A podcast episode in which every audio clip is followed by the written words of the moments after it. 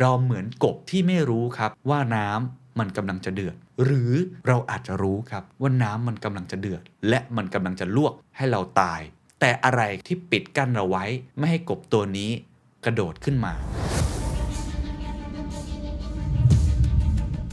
ความขัดแย้งทางการเมืองที่ผ่านมาในรอบสิบกว่าปี มีผลอย่างสำคัญที่ทำให้คุณภาพของรัฐเราลดลง การผูกขาดทางเศรษฐกิจทำให้นวัตกรรมของเราไม่เกิด มันก็ยิ่งทำให้ กบมันกระโดดออกมาไม่ได้อะมันเป็นความขัดแย้งที่มันอินวงคนจำนวนมหาศาลดังนั้นการปณีประนอมแบบเดิมเนี่ยที่เฉพาะคนพนันตกลงกันได้เองแล้วทุกอย่างจบมันเป็นไปไม่ได้อีกต่อไปถามว่าความหวังอยู่ที่ไหนความหวังของผมเนี่ยก็อยู่ที่ This is the Standard Podcast. The Secret Sauce. Executive Espresso สวัสดีครับ ผมเคนนักครินทร์และนี่คือ The Secret Sauce Executive Espresso สรุปความเคลื่อนไหวในโลกเศรษฐกิจธุรกิจ แบบเข้มข้นเหมือนเอสเปรสโซ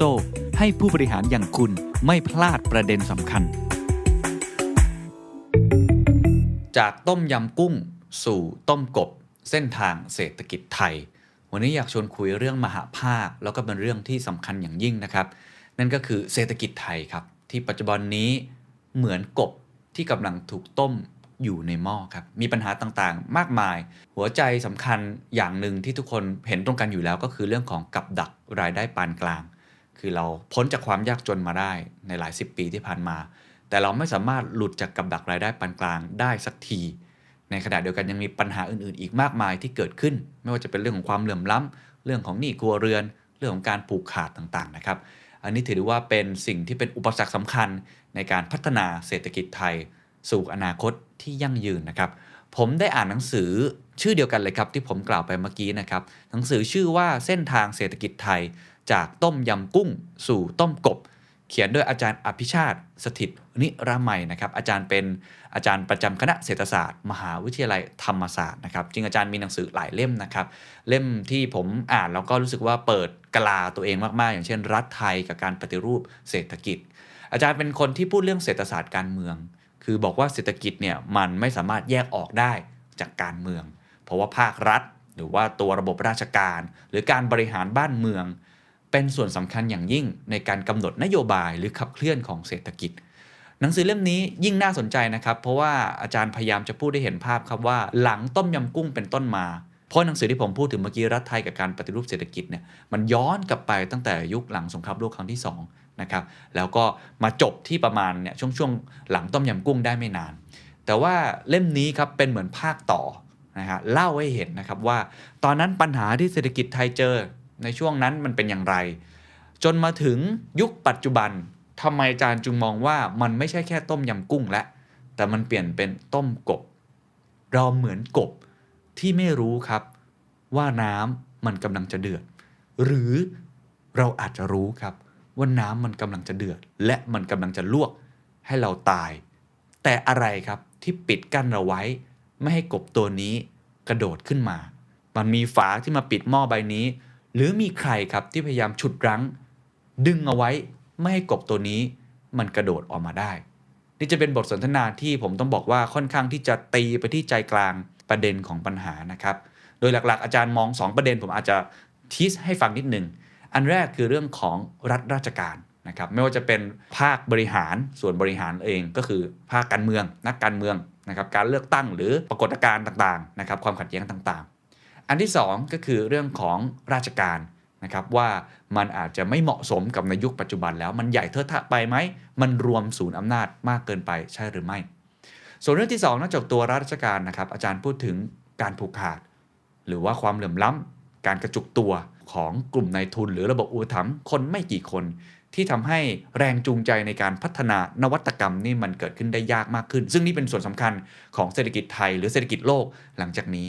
มันมีโค้ดหนึ่งที่เขียนในหนังสือที่ผมค่อนข้างชอบนะเขาบอกว่า innovation needs democracy ผมว่าประโยคนี้เป็นประโยคที่ทำให้ทุกท่านได้เห็นภาพนะครับว่าคำว่านวัตกรรมคำว่าเทคโนโลยีคำว่าเศรษฐกิจ เศรษฐศาสตร์เนี่ยมันผูกโยงเกี่ยวกับเรื่องการเมือง ในมุมมองของอาจารย์อย่างยิ่ง เป็นบทสนทนาที่ลึกซึ้ง ตีไปที่ใจกลางของปัญหา แล้วก็อาจจะทำให้ทุกท่านเนี่ยหดหูเล็กน้อยนะครับ เพราะว่าอาจารย์เนี่ยไม่รู้เหมือนกันว่าทางออกเนี่ยมันอยู่ตรงไหน หรือความหวังในตอนนี้มันเป็นอย่างไร แต่ผมเชื่อว่า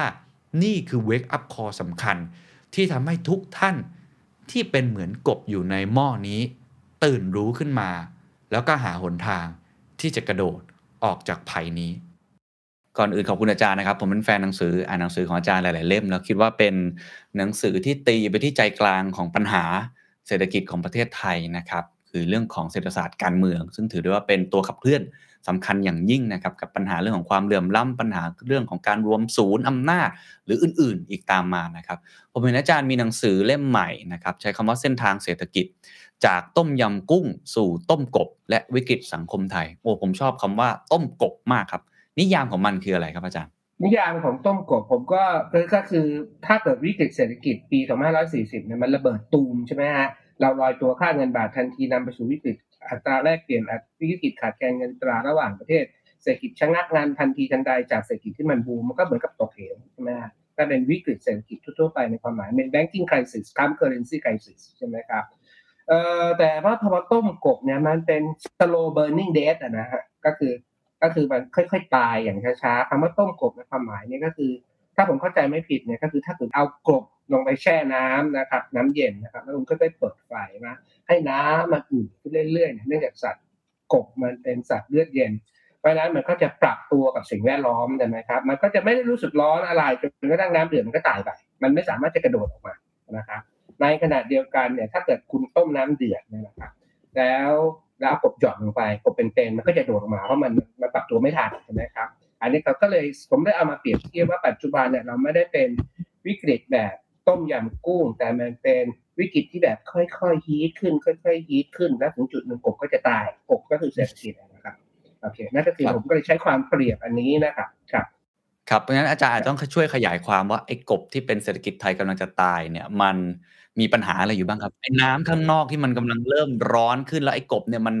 มันไม่ได้มีความกระตือรือร้นเหรอฮะกับการเปลี่ยนแปลงที่เกิดขึ้นมันอธิบายได้ไหมครับ มันอาจจะรู้ตัวก็ได้นะ ว่าน้ำมันเริ่มร้อนแล้วแหละ แต่มันอาจจะไม่มีแรงกระโดดออกมาก็ได้นะหรือหรือมันอยากจะกระโดดแล้วมีคนเอาฝาหม้อไปปิดไว้มันก็อีกเรื่องหนึ่งนะครับ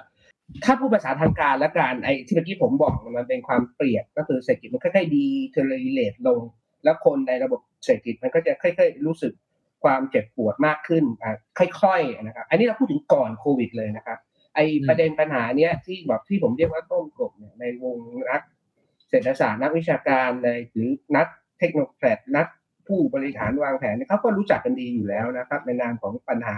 การดักรายได้ปานกลางนะฮะแล้วก็แล้วก็ประเทศไทยมันซ้อนปัญหากับดักรายได้ปานกลางเข้าไปกับปัญหาสังคมคนชรานะครับ เราก็เลยจะเป็นปัญหาที่อาจจะเรียกแบบง่าย ๆ ว่าไอ้ภาวะต้มกบเนี่ยก็คือภาวะที่เป็นภาวะติดกับดักรายได้ปานกลางในขณะที่เป็นสังคมคนชราขึ้นอย่างรวดเร็วนะครับ มันก็เลยทำให้ปัญหาเราเข้าสู่สังคมที่เรียกว่าแก่ก่อนรวยใช่ไหมครับคนคุณก็นึกภาพออกนะคนที่มันแก่แล้ว พลังในการทำงานน้อยลงเซฟวิ่งไม่พอเพราะไม่รวยไง สังคมแก่ก่อนรวยนะครับ เราไม่สามารถกระโดดพ้นเราไม่สามารถขีดตัวของเราพ้นจากประเทศที่มีรายได้ปานกลางระดับสูงไปเป็นประเทศไฮอินคัมได้นะครับ เราอยู่ตรงนี้มานานแล้วและปัญหานี้ไม่ใช่เป็นปัญหาที่ที่ที่เราเพิ่งรู้นะครับ สังคมไทยตระหนักเรื่องนี้มาเป็นสิบปีมากกว่าสิบปีแล้วนะครับ มีการจัดสัมมนาอะไรตั้งแต่ปี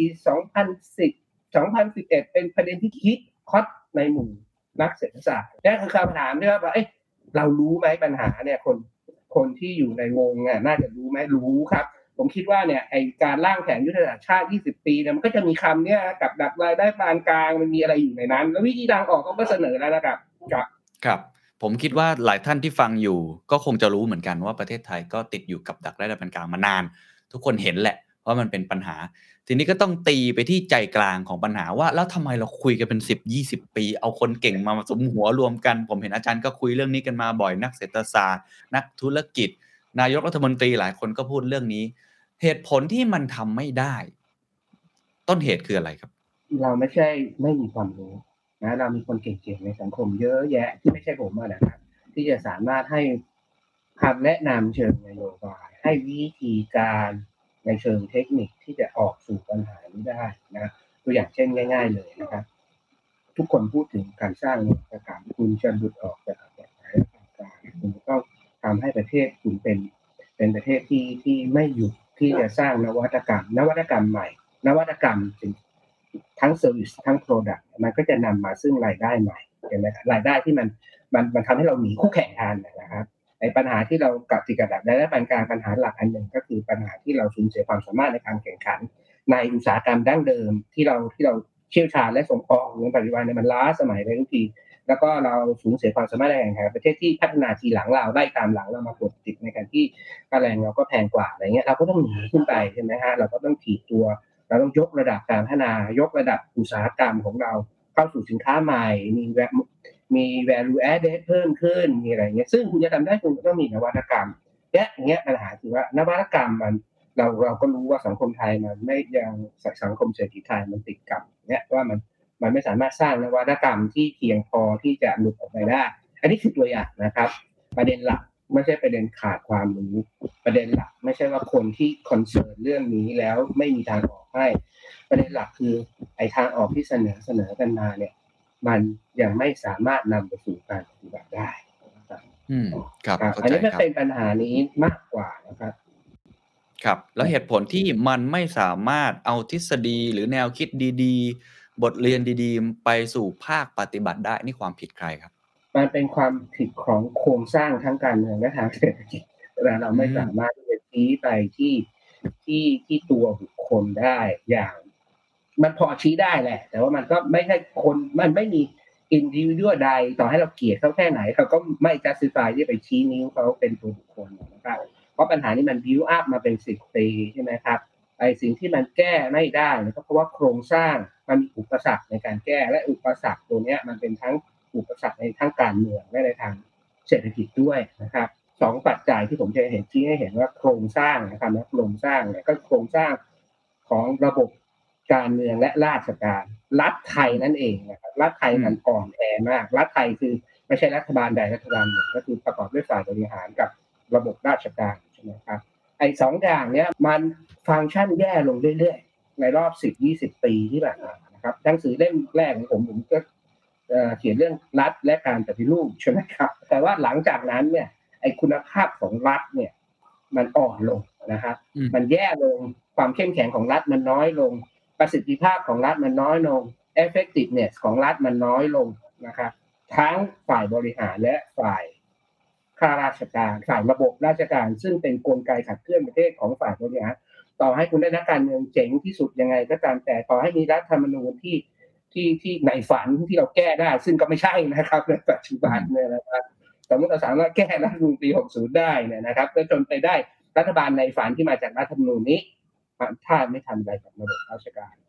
ก็ก็ก็อยู่ตรงเนี้ยเพราะเพราะความฝันเอ่อนโยบายในการหาเสียงทั้งหมดก็จะกลายเป็นกระดาษเปล่าเพราะไม่มีกลไกให้กับเพื่อนนะครับและหนึ่งอุปสรรคหลักก็คือรัฐนะฮะครับ effectiveness ของรัฐนะครับ ซึ่งมันแย่ลงรายปีนะครับ ตัวเลขของ World Bank เราตกลงมาเหลือแรงหนึ่งหนึ่งห้าใช่ไหมจากร้อยกว่าประเทศนะครับแต่ก่อนเราอยู่แรงเจ็ดสิบกว่านะครับ ปีเดียวอะที่มีการรัฐประหารครั้งล่าสุดเนี่ยแหละครับถ้าผมจำไม่ผิดนะครับ มันตกลงมาหรือหรือก่อนนั้นสักปีสองปีเนยนะครับ เปิดตัวเลขเปิดดูได้เลยนะครับแรงเนี่ยมันตกลงมานะครับ สกอร์ก็แย่ลงนะครับเอ่อเวอร์มีเดียนของของ corruption perception เนี่ยมันอยู่ที่ศูนย์ลบศูนย์จุดสองนะฮะแต่ถ้าเป็นมีเดียนของประเทศที่เจริญแล้ว OECD เนี่ยหนึ่งจุดเจ็ดบวกนะครับ ของไทยได้เท่าไหร่ ลบศูนย์จุดสี่นี่คือแย่กว่าเฉลี่ยของโลกมันก็ไม่แปลกอะนะครับ ที่มันอืมมันแล้วมันที่สำคัญคือมันแย่ลงเมื่อเวลาผ่านไป นี่คือตัวเดียวนะฮะอีกครับตัวหนึ่งที่ที่ World Bank ทำก็คือ effectiveness ของรัฐเนี่ยสเกลมันก็แย่ลงนะครับ มันลำดับก็แย่ลง ถ้าจำไม่ผิดอะถ้ามาเลเซียได้หนึ่งไทยจะแบบอยู่ที่ประมาณครึ่งหนึ่งศูนย์จุดสี่หรืออะไรทำนองนี้นะครับในขณะที่โลกที่เจริญแล้วมันกลายเป็น หนึ่งกว่าๆอย่างเงี้ยนะครับเราตอนเนี้ยเราชนะแค่ในอาเซียนนะฮะเราชนะแค่อินโดนีเซีย ฟิลิปปินส์เอ่อเวียดนามนะแค่นั้นเองนะเราแพ้มาเลเซียไม่ต้องพูดถึงสิงคโปร์ซึ่งแรงทั้งสองตัวดีที่สุด ประเด็นสำคัญทำไมเราต้องพูดถึงคุณภาพของภาครัฐอืมเพราะการที่เราจะจ้ำออกจากหม้อต้มกบกบมันจะกระโดดขึ้นมาได้หรือก็คือการที่เราทะลุปัญหากับดักรายได้การกลางแก่ก่อนรวยไปได้เนี่ยนะครับ รัฐมีบทบาทสำคัญอย่างมากในการผลักดันเอกชน ต่อให้ด้วยหวังดีต่อประเทศแค่ไหนก็ไม่สามารถทำได้เพราะในปัญหาเศรษฐมันไม่ได้เป็นปัญหาของเอกชนคนใดคนหนึ่ง มันเป็นปัญหาที่ที่เป็นเป็นเหมือนฉีดวัคซีนนะแล้วมันไม่ใช่ป้องกันเฉพาะตัวเราเองแต่มัน side effect ป้องกันสังคมด้วยนะครับมันอืมภาษาเศรษฐศาสตร์มันเรียกว่ามันมี externalities มันมี positive externality ซึ่งตลาดกลไกตัวมัดมันทฤษฎีเศรษฐศาสตร์หนึ่งศูนย์หนึ่งก็จะบอกว่าตลาดมันจะล้มเหลวในการจัดการตัวเอง นะครับมันต้องการคนเข้าไปช่วยนะยกระดับความสามารถในการผลิตนะฮะซึ่งก็คือรัฐใช่ไหมล่ะที่จะรัฐจะใครนะครับใช่ไหมครับในการโครงสร้างการเกษตรรัฐก็ควรจะต้องต้องอะไรก็ต้องต้องต้องอาจจะวิธีการที่จะหลุดออกไปเงี้ยก็คือแบบอาจส่งเสริมนวัตกรรมส่งเสริมนวัตกรรมเราจะทำยังไงถ้าไม่มีนักวิจัย ถ้ารัฐลงทุนในนักวิจัยไม่พอ ถ้ารัฐให้งบ R&D ที่ที่จะเป็น basic research ที่เอกชนจะไปต่อยอดไม่พอวิธีอันหนึ่งที่จะได้ได้นวัตกรรม ก็คือต้องมีแรงงานที่มีทักษะใช่ไหมครับ มีความคิดสร้างสรรค์มีอะไรเงี้ยถ้าการบ่มเพาะกำลังคนพวกนี้มันไม่ดี ซึ่งใครจะบ่มเพาะเอกชนเหรอนึกออกไหมครับต่อให้มีก็ไม่พอเพียงแม้ประเด็นที่หนึ่งก็คือตัวตัวเลยที่บอกว่ามันเป็นโครงสร้างของระบบรัฐนะฮะทั้งในฝ่ายบริหารและราชการฝ่ายบริหารก็คือพูดถึงอะไรกติกาทางการเมืองพูดถึงระบอบการเมืองใช่ไหมครับ ฝ่ายกลไกรัฐก็คือระบบราชการ การจัดองค์กรเอ่อ staffing ระบบเอ่องบประมาณ วิธีการขั้นตอนการทำงานกฎหมายกฎระเบียบที่เกี่ยวข้องซึ่งมันต้องการการปฏิรูปใหญ่มากๆเพื่อที่จะแก้ปัญหาที่มันดีเทอร์เรตลงเรื่อยๆนะครับ ความขัดแย้งทางการเมืองที่ผ่านมาในรอบสิบกว่าปี มีผลอย่างสำคัญที่ทำให้คุณภาพของรัฐเราลดลงนะครับ ทั้งในแง่ของตัวกติกาทางการเมือง และคุณภาพของระบบราชการ ไม่นับการเปลี่ยนรุ่นของระบบราชการไปตัวเองอีกนะครับอย่างนี้นะครับเนี่ยผู้บริหารปัจจุบันของเราเนี่ยเขาคือคนรุ่นผม ผมอายุประมาณห้าสิบกว่าแล้วคนรุ่นผมก็คือจะขึ้นเป็นแผงเป็นเป็น top level ของระบบราชการแล้วนะครับ แต่คนรุ่นผมเนี่ย ผมคิดว่าคนที่ไม่ได้ไม่ได้ขอโทษนะครับ ไม่ได้ไม่ได้เป็นการกล่าวร้ายป้ายสีอะไรนะฮะแต่ว่าหมายความว่าถ้าผมจะกระทบใครก็ขอโทษทั้งรุ่นเลยนะคือคนรุ่นผมนั่นเองผมจบ ปริญญาตรีทันทีที่รุ่นผมจบปริญญาตรีเศรษฐกิจมันทะยานขึ้นนะครับปลายยุคเปรมนะครับ เข้าสู่ยุคเศรษฐกิจที่เราโตเร็วที่สุดในโลก เอกชนในขณะที่ค่าราชการดังนั้นเอกชนมันโตเร็วมากเงินเดือนมันสูงมากนะครับระบบราชการตอนนั้นจบปริญญาตรี2,000กว่าบาทณปีสมา2529 30นะฮะดังนั้นเนี่ยในช่วงที่เศรษฐกิจมันโตมากๆเนี่ย คนเก่งเบอร์ต้นๆ ไม่มีใครเข้าสู่ระบบราชการแบบในอดีตแล้ว และไอ้คนรุ่นประมาณรุ่นผมเนี่ยนะครับ ปัจจุบันมันกลุ่มมันขึ้นเป็นแผงในทุกองค์กรของรัฐเราอาจจะได้พูดว่าผู้เรียนขอโทษถึงต้องบอกเนี่ยผมกำลังไม่ได้ดูถูกนะครับกำลังจะบอกว่าเรา second grade อะผู้บริหารของรัฐปัจจุบันเมื่อเทียบกับเอกชนอะมัน second grade มันไม่เมื่อเทียบกับอดีตที่เป็น first grade อะในขณะที่เอกชนในยุคนั้นน่ะ ยุคก่อนยุค ที่เราเพิ่งเริ่มพัฒนาเศรษฐกิจใหม่ๆมันอ่อนแอเงินเดือนมันน้อย เป็นระบบครอบครัว พวก first grade ที่จบเก่งๆก็เข้าบุคลัดหมดใช่ไหมครับใช่ไหมฮะเนี่ยคือคือโครงสร้างของระบบราชการ และกติกาทางการเมืองความขัดแย้งทางการเมืองก็ยิ่งทำให้ สิ่งที่ควรจะแก้ก็ไม่รับการสนใจใช่ไหมปัญหาโครงสร้างการศึกษาปัญหายากๆถ้าคุณเป็นรัฐบาล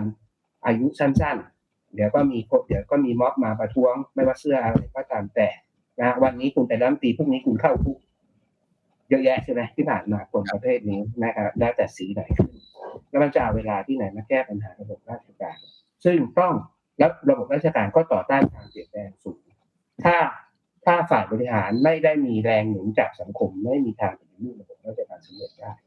นี่คือปัญหาแรกปัญหาที่สองแล้วครับนวัตกรรมที่เกิดขึ้นได้ไงนอกจากความหนุนช่วยจากรัฐ นอกจากการหนุนช่วยก็คือกลไกตลาดมันแก้ปัญหาไม่ได้นะครับมันก็ได้รับการหนุนช่วยจากรัฐใช่ไหมรัฐมันก็อ่อนแรงนะครับ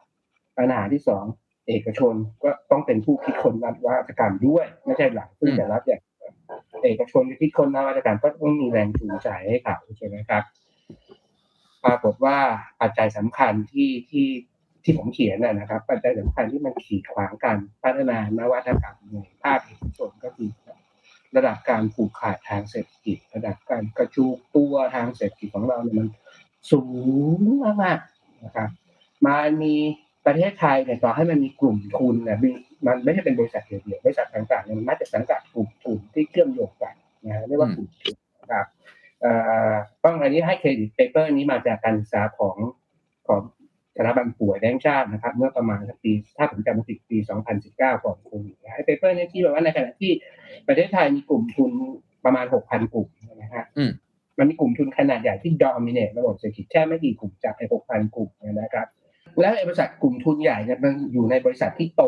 กว่าครึ่งใน10%ที่ใหญ่ที่สุดในประเทศเนี่ยมันสังกัดกลุ่มทุนนะครับอืมและ5%ของไอ้บริษัทที่สังกัดกลุ่มทุนพวกเนี้ยนะครับ มันมียอดขายถึง46%แค่5%ของบริษัทนะครับ มันมียอดขาย46%เกือบครึ่งหนึ่งของระบบเศรษฐกิจ แล้วได้กำไร 60%ของระบบเศรษฐกิจในปี 59 นะครับ ยิ่งไปกว่านั้นเนี่ยนะครับไออำนาจเหนือตลาดของไอบริษัทอำนาจเหนือตลาดนะว่าอำนาจในการตั้งถ้าระดับการแข่งขันมันสูงคุณขึ้นราคาตามตามความพอใจไม่ได้ใช่ไหมฮะการที่คุณมีอำนาจเหนือตลาดแปลว่าคุณสามารถขึ้นราคาแต่ราคาของคุณเนี่ยมันสูงกว่าต้นทุนการผลิตของคุณเกินกว่าที่ที่ถ้ามีการแข่งขันที่พอเพียงนะไอไออำนาจนี่คือวิธีที่นักเศรษฐศาสตร์เขาวัดอำนาจการผูกขาด วัดอำนาจเหนือตลาดในการกำหนดราคาไอเทรนด์เนี่ยมันเพิ่มขึ้นเรื่อยๆ ตั้งแต่ปี 2012 เป็นต้นมานะฮะเพราะเพราะมันเพราะแสดงว่าคู่แข่งไม่พอใช่ไหมครับถูกไหมฮะเอ่อแล้วมันเกี่ยวอะไรกับนวัตกรรมอืมถ้าถ้าเราจะเข้าสู่อุตสาหกรรม แล้วมันมีเจ้าใหญ่รายใหญ่ผูกขาดตลาดอยู่คุณมีคุณเข้าไปคุณคุณสร้างอุตสาหกรรม คุณคุณคุณกล้าที่จะลงทุนสร้างนวัตกรรมใหม่ไหมแล้วถูกไอ้บริษัทพวกนั้นมันบล็อกไม่ให้เข้าตลาด ไม่ต้องถึงไกลคราฟเบียที่ผมไปทานมากับเพื่อนๆนะนะครับ มันอร่อยมากเมื่อเทียบกับเนี่ยเราเป็นเรื่องที่เรารู้กันดี เป็นตัวอย่างที่ผมยกแล้วยกอีกนะครับไอ้คราฟเบียที่เป็นลายเล็กลายน้อยเนี่ยมาถูกกีดกันด้วยกฎขอโทษกระจอกกระจอกในระดับ ในระดับขัดกฎกระทรวงนะที่บังคับให้จะต้องมีกำลังการผลิตถึงแสนลิตรต่อปีนะนะ อะไรอย่างเงี้ยนะครับถ้าไม่งั้นมันบรรจุขวดขายไม่ได้ อะไรแบบนี้นะ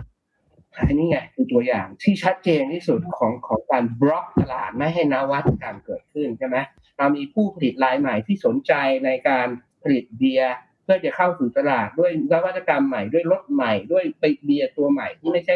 ตะบี้ตะบันมีแต่ลาเกอร์ใช่ไหมครับ อย่างนี้เป็นต้นเนี่ยนี่คือตัวอย่างที่ชัดเจนที่สุดของ ของการบล็อกตลาดโดยผู้เล่นรายเก่าที่กลุ่มเหนือตลาดไอการบล็อกตลาดด้วยด้วยผู้เล่นรายเก่าที่มีอำนาจเหนือตลาดเนี่ยมันก็คือ discourage มันก็คือการที่ไม่ทำให้เกิดนวัตกรรม และเขามีแรงจูงใจหมายถึงไอ้บริษัทที่มัน dominate ตลาดเนี่ยเขามีแรงจูงใจที่จะสร้างสิ่งกีดขวางที่ไม่ใช่เศรษฐกิจ เช่น เขาก็ไปต่อสายกับผู้มีอำนาจทำให้ กฎหมายพรบการแข่งขันมันไม่ effective นะครับอืมตัวอย่างเช่นพรบการแข่งขันทางการค้าของเราเนี่ยเราภูมิใจว่าเรามีมีเป็นประเทศแรกในอาเซียนนะครับ ที่มีพรบตัวนี้ออกมาตั้งแต่ปี 2521 นะฮะแล้วก็แล้วมันก็แต่ว่ามันก็กลายเป็นเสือเสือสุดท้ายที่สุดนะจนกระทั่งฉบับสุดท้ายที่ปัจจุบันที่จัดตั้งคณะกรรมการแข่งขันทางการค้า ที่ชื่อย่อคอขอคอเนี่ยผมจำไม่ได้จากฉบับล่าสุดเนี่ยฉบับที่สี่เนี่ย รู้สึกจะลงพศ2560มั้งถ้าผมจำไม่ผิดนะครับ อย่างไรก็ตามตั้งแต่ฉบับแรก 21 จนถึงพศจนถึง as of now เนี่ย เราไม่เคยเอาผิดผู้ใดมีอำนาจเหนือตลาดได้เลยแม้กระทั่งรายเดียวนะครับอืมด้วยด้วยสาเหตุต่างๆนานา ด้วยความไม่มีข้อมูลของผม แต่ผมเชื่ออย่างหนึ่งว่ามันมีการใช้อำนาจทางการเมืองที่จะทำให้พรบแข่งขันทางการค้าเนี่ยมันกลายเป็นเสือกระดาษนะครับ แล้วตัวอย่างที่ผ่านมาในรอบเร็วๆนี้เองนะครับในการควบรวมกิจการค้าปลีกขนาดใหญ่เนี่ยนะครับมันก็มีผู้องค์กรผู้บริโภคจำนวนมากที่ไม่เห็นด้วยกับคำตัดสินอันนี้ ไปฟ้องร้องอยู่ในศาลปัจจุบันนะฮะอันนี้คือตัวอย่างเล็กๆที่ที่ที่ทำให้ผมตีความแบบนั้นว่าว่ามันวิธีการที่คุณจะปกป้องกำไรและสัดส่วนตลาดของคุณนยแทนที่คุณจะสร้างนวัตกรรมมาแข่งกับผู้เล่นรายใหม่ ง่ายกว่านั้นเยอะคุณคุณก็ไปบล็อกไม่ให้เข้าตลาดด้วยวิธีการ ซึ่งซึ่งคุณ คุณก็มีเส้นสายคุณก็มีรายเหนือเหนือกับไอ้ผู้เล่นรายใหม่อยู่แล้วถูกไหมใช่ไหมฮะและไอ้ข่าวข่าวล่าสุดที่ที่มันจะมีการควบรวมกิจการระหว่างอินเทอร์เน็ต provider เขาเรียกอย่างนี้แบบสองยี่ห้อแล้ย่างคมนาคมโทรคมนาคมเนี่ยนะครับจากสามรายเหลือสองรายเนี่ยและและคำแถลงของหน่วยงานรัฐที่เกี่ยวข้องกสทช และการแข่งขันทางการค้าในช่วงที่มันเป็นข่าวนั้นอะ มันไม่ชัวร์ให้ผมมีความมั่นใจเลย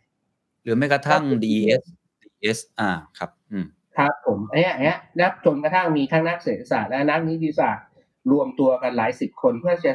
ทรายแถลงการเซ็นแถลงการ voice concern ออกมาเนี่ยนี่คือตัวอย่างที่ที่มันชัดเจนมากว่าว่าการผูกขาดทางเศรษฐกิจเป็นปัจจัยที่ทำให้ นวัตกรรมของเราไม่เกิด เมื่อนวัตกรรมเราไม่เกิดหรือเกิดขึ้นในจำนวนที่ไม่เพียงพอเนี่ยนะครับมันก็ยิ่งทำให้กบมันกระโดดออกมาไม่ได้อะทั้งที่กบมันอาจจะร้อนร้อนแล้วอะมันรู้ตัวแล้วแต่กระโดดไม่ได้มันไม่มีแรงกระโดดออกมาผมคิดว่า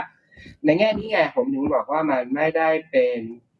ชี้นิ้วที่หาใคร มันเป็นโครงสร้างอะโครงสร้างอย่างเนี้ยมันสะสมมาเนี่ยจากความผิดรวมหมู่ของคนหลายเจเนอเรชันของทั้งระบบและตัวองค์กร ผมสรุปอีกครั้งหนึ่งนะครับ คือเรื่องของประเด็นแรกที่ทำให้เรายังติดอยู่ในกับดักรายได้ปานกลาง โดยที่ไอ้กบตัวนี้จริง ๆ ก็พอรู้แหละ แต่มันไม่มีแรงจะกระโดดออกมา อันแรกคือเรื่องของรัฐไทยที่อ่อนแอมาก ทั้งในแง่ของการบริหารนะครับก็คือรัฐบาลนั่นแหละ แล้วก็รัฐราชการนะครับ อันที่ 2 ก็คือเอกชน ซึ่งอาจารย์ก็พอยต์ไปที่เรื่องของการผูกขาดหรือระบบอุปถัมภ์ซึ่งเป็นปัญหาใหญ่มากที่กีดขวางเรื่องของนวัตกรรมนะครับ ผมอ่านหนังสือมา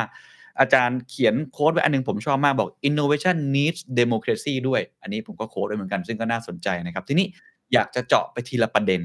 เอาประเด็นแรกก่อนคือเรื่องรัฐไทยที่อ่อนแอมากเนี่ย ผมเห็นอาจารย์เขียนคำนึงในหนังสืออาจารย์เขียนว่ารัฐราชสมบัติรวมศูนย์สูง แต่ไร้เอกภาพ อันนี้อยากอยากให้อาจารย์ขยายความว่า ความเป็นมาของรัฐราชสมบัติรวมศูนย์สูง แต่ไร้เอกภาพเนี่ยมันมันมายังไงแล้วทำไมมันถึงแก้ไม่ได้ แล้วเราคนทางจะทำอย่างไรครับ รัฐอ่าชื่อเรียกยากๆเนี่ย มันผมไม่ได้เป็นคนใช้คำนี้นะครับ อาจารย์นิธิเอี่ยวศรีวงศ์เป็นคนใช้คำนี้จะเพื่อแทนภาษาไทยภาษาอังกฤษว่า parsimonial state นะครับและอาจารย์แปลเป็นเป็นคำนั้นนะครับรัฐราชสมบัติเนี่ยนะครับคำว่า parsimonial นะครับ parsimonial state นะครับ มันมีคำแปลภาษาไทยที่ไม่ลงตัวเยอะแยะนะครับ อันนี้เป็นมรดกทางประวัติศาสตร์นะครับอันนี้เป็นเป็นผมก็พยายามที่จะกลับอธิบายว่า ในบทนัดในในในที่เมื่อกี้ผมอธิบายไปก็คือการอธิบายว่ารัฐมันอ่อนแอรัฐมันอ่อนแอมันเกิดจากอะไรมันเกิดจากรากทางประวัติศาสตร์ด้วยนะครับไม่ใช่แค่เกิดจากกติกาทางการเมืองในปัจจุบันที่มันไม่เหมาะสมนะครับ แล้วก็กลไกการทำงานของระบบข้าราชการมันมันไม่ดีพอนะครับครับมันมีรากฐานทางความเป็นมาทางทางประวัติศาสตร์นะครับ ตั้งแต่ การริเริ่มการสร้างรัฐในสมัยรัชกาลที่ห้าเป็นต้นมา แล้วอันนี้นี่คือสาเหตุอันหนึ่งที่กลไกรัฐเราระบบรัฐเราอ่อนแอมากนะครับ ก็เพราะว่านับแต่การสร้างระบบราชการสมัยใหม่ครั้งแรกเปลี่ยนระบบขุนนางทิ้งไปแล้วสร้างระบบราชการสมัยใหม่ให้มีเงินเดือนประจำแอนเซอร์ต่อรับผิดต่อผู้มีอำนาจสูงสุดเนี่ยนะครับ ไม่ว่าผู้มีอำนาจสูงสุดนั้นจะเป็นใครก็ตามแต่เนี่ย มันไม่เคยถูกปฏิรูปครั้งใหญ่จริง ๆ จังๆ โอ้แต่ผมตั้งแต่เรียนตั้งแต่เรียนสังคมมาเขาบอกว่าปฏิรูปรัฐราชการราชการที่ห้านี่ปฏิรูปครั้งใหญ่แต่อาจารย์บอกไม่ใช่ถูกนับตั้งแต่นั้นนะครับ หมายถึงว่านับตั้งแต่ถูกปฏิรูปครั้งนั้นที่ให้มันกลายจากระบบเวียงวังคังนากลายเป็นระบบสิบสองกระทรวงอะไรเงี้ยนะครับนับแต่ครั้งนั้นมา แกนแกนของไอ้ระบบรัฐอันเนี้ย มันไม่เคยถูกปฏิรูปครั้งใหญ่ ๆ เลย มันมีการปฏิรูปย่อยๆนะครับ เช่นสลิดระบบราชการเปลี่ยนทีหนึ่งครั้งใหญ่อันหนึ่งอย่างนี้เป็นต้นนะ แต่มีการจัดระบบจัดองค์กรใหม่แล้วก็วิธีการทำงานใหม่อะไรแบบนั้นนะครับแต่นับตั้งแต่นั้นเป็นต้นมา มันไม่เคยถูกท้าทายขนาดใหญ่เลยนะครับ มันมีสองปัญหานะครับหนึ่งตัวโครงสร้างของระบบราชการนะที่มันรวมศูนย์อำนาจสูงมากไว้ในที่กรุงเทพนะครับ นี่แปลว่าอะไร งบประมาณของรัฐบาลท้องถิ่นของไทย ซึ่งก็คืออบตทั้งหลาย องค์การบริหารองค์การปกครองส่วนท้องถิ่นทั้งหลายไม่ว่าจะเป็นอบจอบตกรุงเทพมหานครพัทยา มันมีงบประมาณที่ในรับการดูแลประมาณ 20กว่าเปอร์เซ็นต์เท่านั้นเองของงบประมาณในประเทศนะในขณะที่70กว่าเปอร์เซ็นต์มันอยู่ในมือของรัฐบาลกลางนั่นได้20กว่าเปอร์เซ็นต์เนี่ยมันไม่ใช่ว่าส่วนใหญ่ใช้อำนาจอปทเขาสามารถที่จะไอ้ยี่สิบเปอร์เซ็นต์นี้จะจัดสรรตามตรงกางนะฮะ มันมีงบของส่วนกลางที่ไปแฝงและนับเป็นส่วนของอปทเนี่ยอยู่จำนวนมากเลยนั้น โดยสรุปก็คือ ท้องถิ่นเนี่ยมีอำนาจในการบริหารจัดการตัวเองน้อยมาก ๆ ทั้งในแง่ของทรัพยากรทางการคลัง และอำนาจทางการเมืองในการตัดสินใจนะครับ ตัวอย่างที่การเก็บสัมปทานลังนกในภาคหมู่เกาะภาคใต้ ใครกำหนด ที่ที่พัทลุงที่เป็นเจ้าของเกาะนะเปล่านะครับกรุงเทพกำหนดว่าจะให้ใครให้สัมปทานหลังนกอะไรอย่างนี้เป็นต้นนะแร่อยู่ที่ไหน ใครให้สัมปทาน รัฐบาลกลางทั้งที่มันเป็นทรัพยากรของท้องถิ่น การที่เราจะไปสร้างโปรเจกต์ต่างๆ ในในที่มันผ่านพื้นที่ท้องถิ่นถ้าชาวบ้านเขาไม่เอาด้วยเนี่ยอปทเขาไม่เอาด้วยเขาไม่มีสิทธิ์นะครับเขาเพราะเพราะกรมกรองต่างๆ มีอำนาจตัดสินใจนะอปทมีแค่นี้ที่ให้คำปรึกษาหรือถ้าเราไม่เชื่อคำปรึกษาหรือต่อให้ชาวบ้านคัดค้านเขาก็สร้างได้นะอันนี้คือระดับการรวมศูนย์อำนาจสูงไว้ที่กรุงเทพนะครับ มันทำให้ปัญหาอะไรเกิดขึ้น มันปัญหาก็คือรัฐมันเถอะทะมันต้องไปสนใจกับเรื่องท้องถิ่นที่ตัวเองก็ไม่รู้ดีเท่าคนท้องถิ่นนะฮะมันก็เป็นภาระของรัฐ รัฐบาลกลางแทนที่จะดูแลเรื่องที่เป็นหน้าที่เฉพาะของรัฐบาลกลางอย่างมีประสิทธิภาพอย่างมีโฟกัสกลับต้องไปสนใจเรื่องท้องถิ่น ซึ่งตัวเองก็ไม่มีความเชี่ยวชาญ มี comparative disadvantage ใน local public goods ทำให้ประสิทธิภาพการบริหาร effectiveness และประสิทธิภาพมันต่ำ นะนี่ประเด็นที่หนึ่งประเด็นที่สองอำนาจที่มันรวมศูนย์อยู่ที่ศูนย์กลางเนี่ยมันแปลว่า ถ้าคุณยึดกรุงเทพได้ คุณเอาอำนาจกรุงเทพเนี่ย ไปแสวงหา rent economic rent ได้จากทั่วประเทศ เพราะกรุงเทพมันสั่งการได้ทั้งหมดคุณก็สั่งประมูลไปได้นี่ที่หมู่เกาะลังนกแล้วว่าจะให้ใครประมูลมันเพราะมันไม่ได้ตัดสินใจที่ท้องถิ่นใช่ไหมครับถูกไหมครับเพราะฉะนั้นสำหรับ คนที่อยากจะหาเรนต์หาอีโคโนมิกเรนต์คุณยึดกรุงเทพดีกว่า ทันทีที่คุณยึดกรุงเทพได้คุณใช้ไอ้แขนขาที่มันคลุมไปถึงทุกพื้นที่เนี่ย แล้วก็สร้างเรนต์ขึ้นมาได้นั้นจึงมีแรงจูงใจสูงในทางการเมืองที่จะยึดกรุงเทพที่จะยึดกรุงเทพนักการเมือง ไม่ว่าจะมาจากการเลือกตั้ง หรือไม่มาจากการเลือกตั้ง โดยเฉพาะยิ่งที่ไม่มาจากการเลือกตั้ง ก็ไม่อยากกระจายอำนาจ เพราะจะกระจายอำนาจในการสร้างเลนออกไปเพื่อคุณมีอำนาจในการสร้างเลนคุณเขียนกติกากฎกระทรวงตัวเดียวอะว่าต้องผลิตแสนลิตรเหล้าขาวเหล้าสีเหล้าขาว สุรากลั่นพื้นบ้านทำไมคุณภาพมันห่วย มันไม่ใช่ เพราะว่ามันไม่ใช่เพราะว่าชาวบ้านเขาไม่ไม่มีวิธีที่จะทำเหล้าที่อร่อยอร่อยแบบญี่ปุ่นที่เหล้าท้องถิ่นเต็มไปหมดใช่ไหมทำไมเราไม่ทำไม่ได้ เพราะมันก็มีอ่ามันอนุญาตด้วย จำนวนคุมที่แรงม้าในการผลิตเหล้าเพราะถ้าเป็นคุณเป็นรายย่อยนะคุณต้องใช้เครื่องจักรไม่เกินหนึ่งแรงม้าหรือสองแรงม้าอะไรแบบนี้มีคนมีผู้เชี่ยวชาญเรื่องนี้ออกมาพูดเยอะแยะไปมันใช้ไอ้กติกาอย่างเงี้ย ไปล็อกให้ท้องถิ่น ไม่โต ผมคิดว่าอาการที่รัฐประหารบ่อยของไทยเนี่ยนะครับมันเพื่อปกป้องกระเป๋าครับ ประชาธิปไตยมันเป็นอันตรายต่อต่อความไม่เท่าเทียมนะครับ ที่ผมไม่ได้เขียนเองนะ ผมไปโค้ดมาจากอาจารย์อาจารย์ฝรั่งในหนังสือเล่มนึงนะที่บอกว่า innovation needs democracy เพราะ innovate เพราะ democracy เนี่ยก็คือระบบการเมืองที่มันมีการแข่งขันก็จะป้องกันการผูกขาดได้นะครับ แล้วนอกจากนั้นเนี่ยไอ้ระบบการเมืองที่มันมีการแข่งขันเนี่ยนะฮะเช่นประชาธิปไตยเนี่ย มันก็ป้องกันการยึดลัดด้วยเพราะมันมีกลไกบิวอัพในการกระจายรายได้นะครับ ถ้าคุณยึดรัดแล้วคุณไม่สามารถที่จะ ที่จะเอารัฐไปใช้ประโยชน์สร้างส่วนเกินเข้ากระเป๋าคุณเนี่ยเพราะรัฐมันรวมสูงน้อยเนี่ยนะครับ คุณก็ไม่อยากจะยึดรัฐใช่ไหมคือมีแรงจูงใจน้อยตรงที่จะยึดรัฐเพราะรัฐมันไม่ได้เป็นเครื่องมือที่ที่ไปเอาไปกวาดต้องทรัพยากรตลาดจากน้องถิ่นมาให้คุณใช่ไหมถ้าคุณกระจายหน้าขนาดหนักนะครับ อันนี้มันก็ลดได้ทั้งความเดือดร้อนและเพิ่มประสิทธิภาพของระบบราชการ อันนี้ผมพูดพูดไปเลยนะครับว่าถ้าทางออกในทัศนะผมในเชิงเศรษฐศาสตร์การเมือง ผมจะพูดอะไรนะครับผมก็จะต้องบอกว่ารัฐมันจะต้องได้รับการปฏิรูปอย่างน้อย ขนาดหนักในสองแง่นะครับ ไม่พูดถึงการแก้รัฐนูนซึ่งเราก็รู้กันอยู่แล้วนะครับ แต่นั่นเป็นเงื่อนไขจำเป็นแต่อาจจะไม่เพียงพอนะครับ การแก้รัฐนูนนะครับ ซึ่งก็ยากเย็นแสนเข็นมากในรัฐนูนฉบับปี60นี้และอันนั้นเป็นที่ทราบกันดีผมก็คงไม่ต้องพูดนะครับ แต่อันนั้นอาจจะเป็นแค่เงื่อนไขที่จำเป็นแต่ไม่เพียงพอที่สำหรับผมนะผมคิดว่าเงื่อนไขที่ที่ต้องทำเพิ่มอย่างเงี้ยก็คือหนึ่งกระจายอำนาจ บริหารจัดการให้กับองค์กรปกครองส่วนท้องถิ่นขนาดหนักนะฮะเรามีความพยายามครั้งหนึ่งแล้วนะมันถูกกาหนดไว้ด้วยรัฐนูญฉบับปี 40 มันมีพรบการการกระจายอำนาจที่กำหนดต่อเนื่องมาจากปี 40 และหลังตั้งแต่ปี 40 เป็นต้นมาเนี่ยทุกรัฐบาลไม่ว่าจะมาจากการเลือกตั้งหรือเปล่าขัดขวางการกระจายอำนาจในทิศทางนี้นะครับ โดยเฉพาะยิ่งรัฐบาลที่ไม่มาจากการเลือกตั้งนะ โดยเฉพาะอย่างยิ่งหลังการรัฐประหารครั้งล่าสุดในปี 57 เนี่ยนะครับ สิ่งที่แรกที่เขาทำคืออะไรเขาฟรีซการเลือกตั้งท้องถิ่นจนเมื่อไหร่ล่ะ จนเมื่อไม่กี่เดือนนี้เองใช่ไหมครับ แล้วก็เปลี่ยนกติกาหลายประการนะผมไม่ได้ตามแล้วนะครับเทรนด์ตั้งแต่หลัง 2,557 เป็นต้นมา มันก็คือ recentralization มันยังมันยิ่งกลับไปทำให้อำนาจของท้องถิ่นแย่ลงด้วยซ้ำไปนะครับ ถ้าไม่ทำอันนี้นะผมไม่คิดว่าเราจะสามารถที่จะทำให้รัฐมันกลายเป็นเครื่องมือที่จะทำให้กบมันกระโดดได้นะนี่คือประเด็นที่หนึ่งนะครับ ประเด็นที่สองการไปรูปวิธีการทำงานการจัดองค์กร ทุกอย่างกลไกรัฐนะครับ ของระบบราชการ in general ทั้งนั้นเองทั้งทั้งหมดแต่ถามผมว่าทำยังไง ผมไม่มีความรู้นะครับแต่ผมคิดว่าถ้ารัฐบาลฝ่ายบริหารไม่เข้มแข็งพอนะครับ และถ้าในฝ่ายบริหารมาจากการพื้นฐานการเป็นราชการอืมในปัจจุบันเช่น เป็นต้น ไม่มีทางที่จะปฏิรูประบบราชการและระบบราชการที่มันเทอะทะเนี่ย และก็รวมศูนย์สูงเนี่ยนะครับ มันมีแรงต่อต้านสูงด้วย มันมีแรงเฉื่อยสูงด้วยนะครับ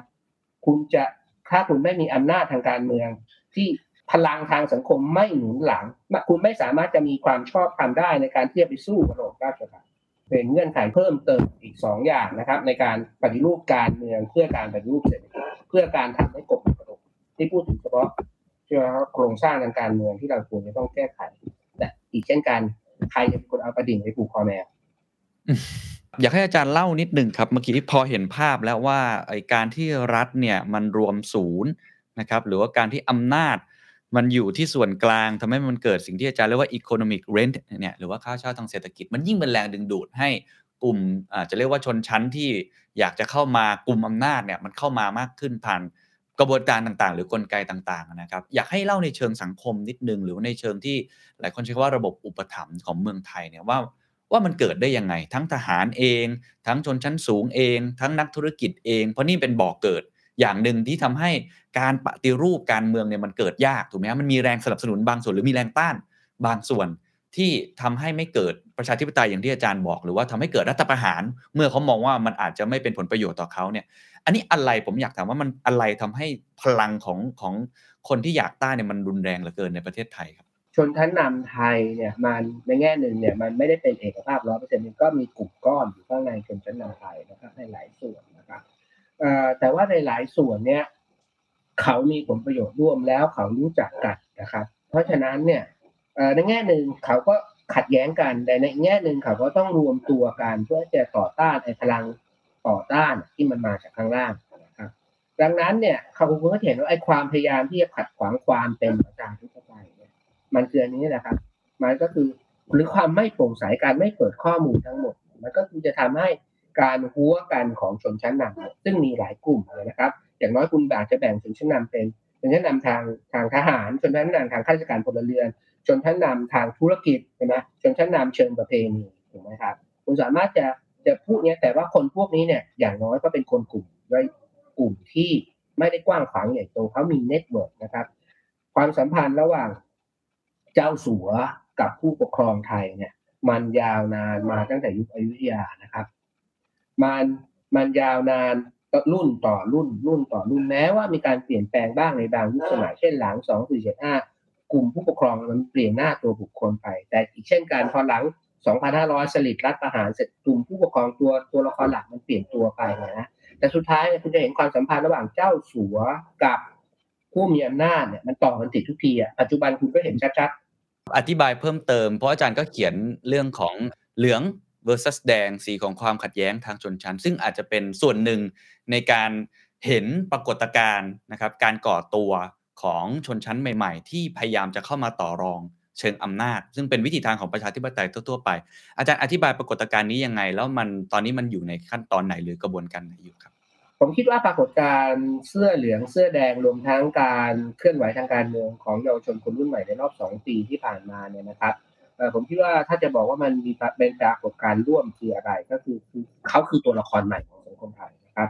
อย่างเช่นคนเสื้อแดงที่ลุกขึ้นมาประท้วงเนี่ยเขาเขาเป็นตัวละครที่เพิ่งเกิดขึ้นในสังคมไทยในความหมายที่ผมเรียกว่าเป็นชนชั้นใหม่นะหรือชนชั้นกลางและดับล่างนะครับเขาเกิดขึ้นมาจากการพัฒนาการเปลี่ยนแปลงทางเศรษฐกิจนะในรอบประมาณ 10-20 ปีก่อนปี 53 นะครับ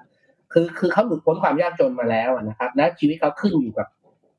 นโยบายทางการเมืองค่อนข้างมาก ประเด็นเช่น 30 บาทรักษาทุกโรคจำนำข้าอะไรแบบนี้เขาได้ผลประโยชน์จากการเมืองจากการเลือกตั้งนะครับ ดังนั้นเนี่ยเขาจึงรวมตัวกันเพื่อจะปกป้องการเลือกตั้งในทัศนะของผมนะครับเขาจึงรวมตัวกันกลายเป็นแสดงต่อต้านรัฐประหารปี 49 นะครับ แล้วพัฒนาขึ้นมาก็กลายเป็นการต่อสู้ทางการเมือง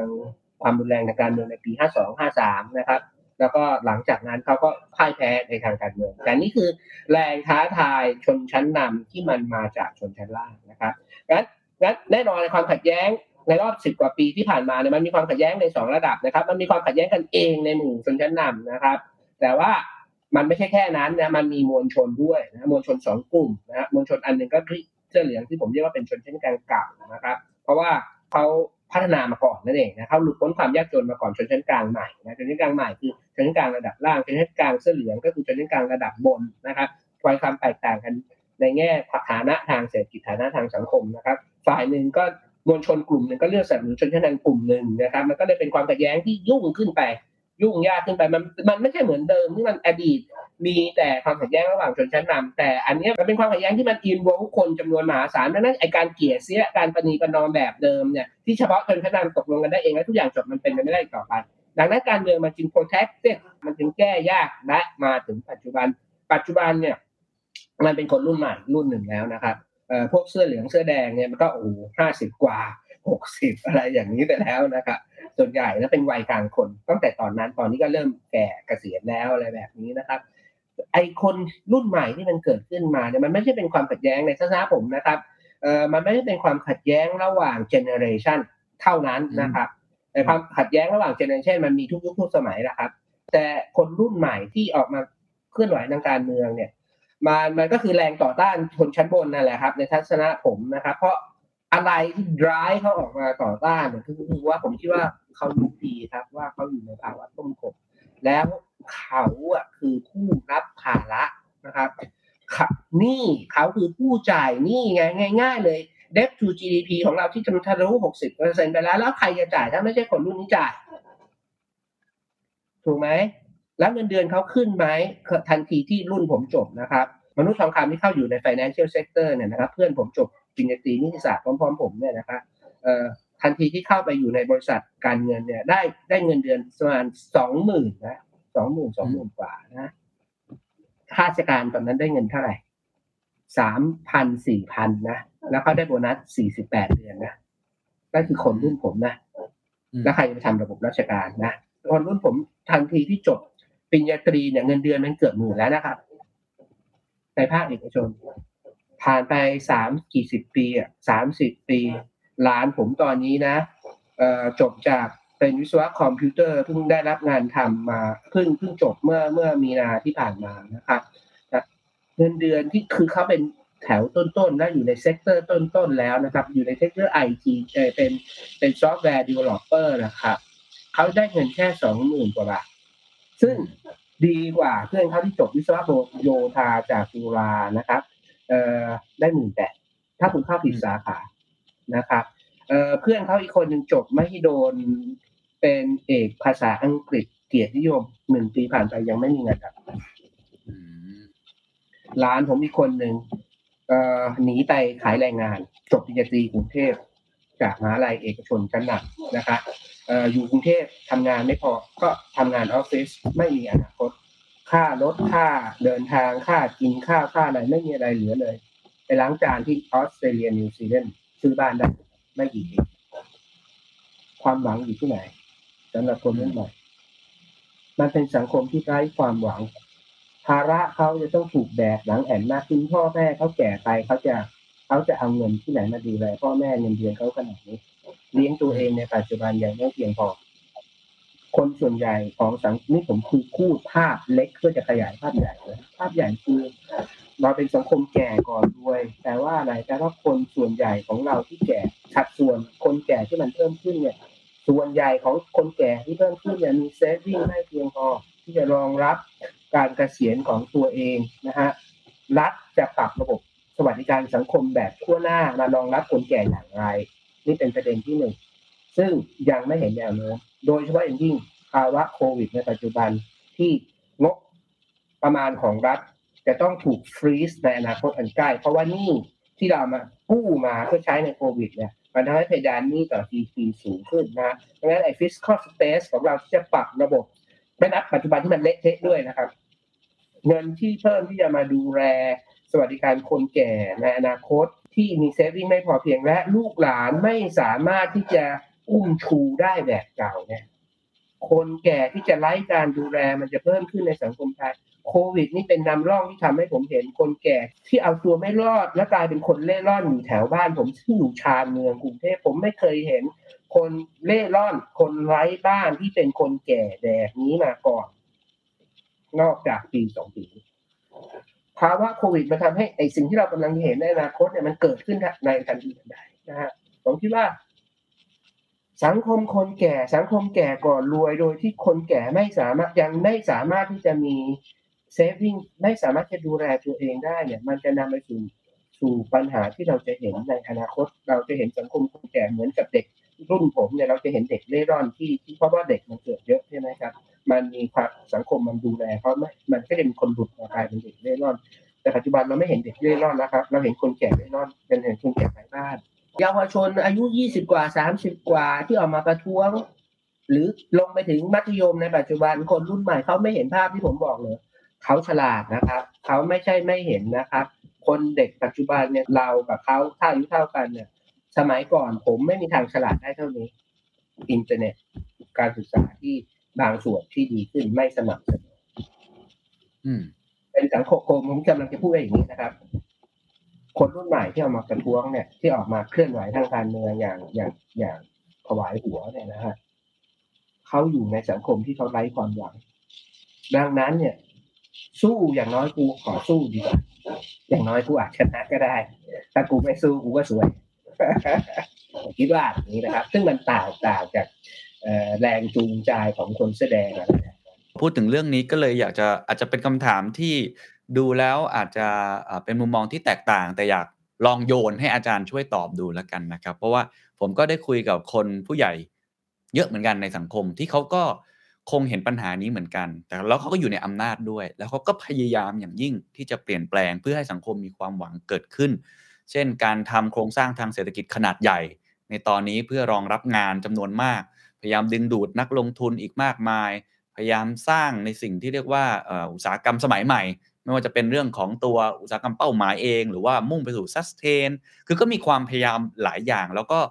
หลายคนนี่ก็ถึงขั้นบอกกับผมว่าเชิญชวนด้วยนะครับ เชิญชวนคนรุ่นใหม่เข้ามาทำด้วยกัน ตอนนี้อย่าเพิ่งทะเลาะอย่าเพิ่งขัดแย้งกันเลย มาจับมือกัน แล้วก็ทำให้สังคมมันขับเคลื่อนไปข้างหน้าเศรษฐกิจขับเคลื่อนไปข้างหน้าเวลาเวลามันมีความเห็นลักษณะแบบนี้มาอาจารย์คิดว่ายังไงครับคือถ้าบอกว่าอย่าเพิ่งทะเลาะกันอย่ามาร่วมมือกันก่อนนะครับ มันคำถามก็คืออย่างนี้ผมจะร่วมมือกับคุณเมื่อไหร่ ก็ต่อเมื่อผมรู้สึกว่าความร่วมมือเนี่ยมันแฟร์ใช่ไหมถ้าผมไม่รู้สึกว่ามันแฟร์เนี่ย ผมจะร่วมมือกับคุณปะถูกไหมผลประโยชน์จากการร่วมมือมันจะถูก distribute อย่างไร มีอะไรเป็นหลักประกันนะอันนี้ผมผมตอบแบบ common sense นะครับว่าเงื่อนไขแรกของความร่วมมือก็คือมันแฟร์หรือเปล่าในการร่วมมือนะนะฮะใครเป็นคนได้ผลประโยชน์ส่วนใหญ่ไปตราบใดที่ ที่ระบบเศรษฐกิจของเรามันยังถูกผูกขาดกันระดับเนี้ยผมไปร่วมมือกับคุณเนี่ย ผมจะได้ค่าแรงเพิ่มขึ้นเปล่าค่าแรงกรรมกรของเราเนี่ยสามร้อยกว่าบาทถ้าจะให้ผมทำงานถวายหัวให้คุณ แต่ว่าค่าแรงผมขึ้นมาสามสิบบาท ในรอบเวลาสิบปีเนี่ยนะคุณเอาอะไรมาพูดวะนะฮะผมคิดว่าอันนี้เป็นเงื่อนไขที่หนึ่งนะเงื่อนไขที่สองคือความเชื่อใจ คุณคุณจะให้ผมร่วมมือได้เนี่ย คุณคุณจะต้อง คุณก็ต้องทำยังไงให้ผมเชื่อใจคุณก่อนเดี๋ยแล้วแล้วผมจึงมีคลาสให้คุณนะข้อเรียกร้องของผมที่ในฐานะสมมุติว่าผมเป็นข้อเรียกร้องของผมเนี่ย ที่ที่เสนอไปเนี่ยมันถูกตอบสนองไง มันมีท่าทีที่ได้รับการประนีประนอมไหมในรอบสองปีสามปีที่ผ่านมางั้นขอถามคำถามอีกคำถามหนึ่งนะฮะ ก็จะมีคนพูดคล้าย ๆ กันเหมือนกันบอกว่า เฮ้ยประชาธิปไตยมันมันวิเศษขนาดนั้นเลยเหรอในเชิงเศรษฐศาสตร์การเมืองนะมันทำแล้วมันจะเป็นแบบที่อาจารย์พูดเลยเหรอกบมันจะกระโดดออกมาได้จริงเหรอเพราะว่าตอนที่ประชาธิปไตยครึ่งใบยุคพลเอกเปรม เศรษฐกิจก็ดีนะฮะก็เติบโตเอ๊ะมันอยู่ที่ผู้นำหรือเปล่า หรือมันอยู่ที่ไอ้เทคโนแครดบางกลุ่มหรือเปล่า แล้วทำไมตอนนี้ถึงบอกว่ามันเป็นอย่างนั้นดูจีนสิเนี่ยจีนก็ยังโอ้โหเติบโตได้เลยในตลอดระยะเวลาที่ผ่านมา อันนี้อาจารย์จะตอบว่ายังไงครับ ผมตอบด้วยสองสองอย่างแล้วกัน อย่างที่หนึ่งการศึกษาเชิงเศรษฐศาสตร์การเมืองโดยนักวิชาการชื่อดังที่แดนนี่รอดดิกนะครับซึ่งซึ่งผมคิดว่าเขาน่าจะได้ Nobel Prize ในลำดับถัดไปเนี่ยนะครับซึ่งผมอาจจะผิดเนี่ยนะครับอ่ออยู่ฮาร์วาร์ดนะครับเอ่อเขาบอกว่าเขาก็เขาก็ run model นะครับ ก็บอกว่าไปเอาประเทศร้อยกว่าประเทศนะครับ แล้วก็ identify ได้ว่าเป็นระบอบปกครองแบบประชาธิปไตยหรือไม่ประชาธิปไตยแล้วมา run กับ GDP นะครับและ growth ของ GDP เขาก็พบว่าระบอบปกครองไม่ว่าจะเป็นประชาธิปไตย หรืออำนาจนิยมนะครับ ไม่มีผลต่อโกรธเรทอืมไม่มีผลต่อโกรธเรทนะครับและความเป็นประชาธิปไตยหรือว่าไม่เป็นประชาธิปไตยไม่มีผลว่าจะทำให้ GDP โตเท่าไหร่อืมแต่ พบว่าระบอบประชาธิปไตยทำให้คุณภาพของโกรธดีกว่า คุณภาพของการเช่นความขัดแย้งในสังคมน้อยกว่า เป็นธรรมกว่า ความเท่าเทียมมีมากกว่านะฮะอันนี้คืออ้างอิง paper เลยนะอ้างอิง paper นะครับ ประเด็นที่สองที่ผมจะไม่อ้างอิง paper ก็คือ สมมุติเราบอกเชื่อนอติกเนี่ยว่ามันมันมันอะไรประชาธิปไตยกับอำนาจนิยมมันไม่แตกต่างกันหรอกมันไม่ได้แปลว่าประชาอำนาจนิยมดีกว่าด้วยนะ เรายกจีนตลอดเวลาเรายกสิงคโปร์ตลอดเวลาว่าเป็นรัฐอำนาจนิยมในดีกรีที่แตกต่างกันอะ แต่ว่าผลงานทางเศรษฐกิจดีอะแล้วเกาหลีเหนือไม่ยกบ้างอะ นี่คุณเอาตัวอย่างไม่กี่ตัวอย่างมาเจนเนอร์ไลซ์ใช่ไหมครับถูกไหมฮะแล้วมันมีประเทศประชาธิปไตยที่เศรษฐกิจมันโตเยอะแยะอะป่ะในแต่ยุโรปตะวันตกเศรษฐกิจประชาธิปไตยเศรษเศรษฐกิจเขาไม่โตอะแต่ว่าเขาเขาของเขาเสถียรพอสมควรแล้วว่า แต่แต่เขาอยู่ได้อย่างมีฐานะที่มีมีสิ่งแวดมีอะไร มีคุณภาพชีวิตที่ดีนะครับอ่าอย่างถ้าถามผมนะฮะให้ผมฟันธงผมว่าประชาธิปไตยมันเป็นเงื่อนไขที่จำเป็นแต่ไม่เพียงพออืมมันเป็นเงื่อนไขที่จำเป็นแต่ไม่เพียงพอสำหรับการกินดีอยู่ดีสำหรับคุณภาพชีวิตที่ดีนะครับมันมีประชาธิปไตยหลายประเทศที่ล้มเหลวเยอะแยะไปในการดีลิเวอร์คุณภาพชีวิตที่ดีนะครับ ประชาธิปไตยอย่างเดียว ถ้าระบบราชการแบบที่เมื่อกี้ผมพูดอะ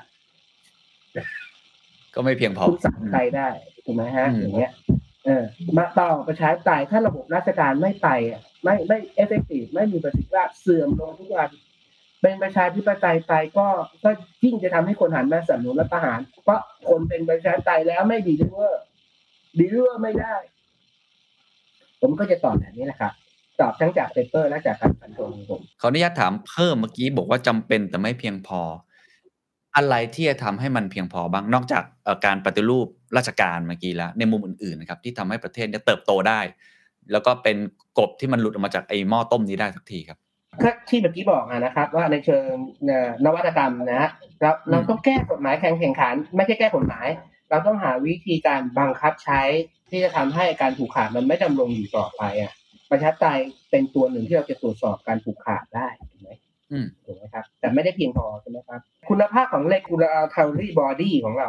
มันต้องได้รับการปรับปรุงใช่ไหมครับอืมกสทช ที่ให้ออกมาสัมภาษณ์ในกรณีการควบรวมกิจการอันนั้น การสัมภาษณ์อันนั้นก็ไม่ได้ทำให้ผมรู้สึกอุ่นใจ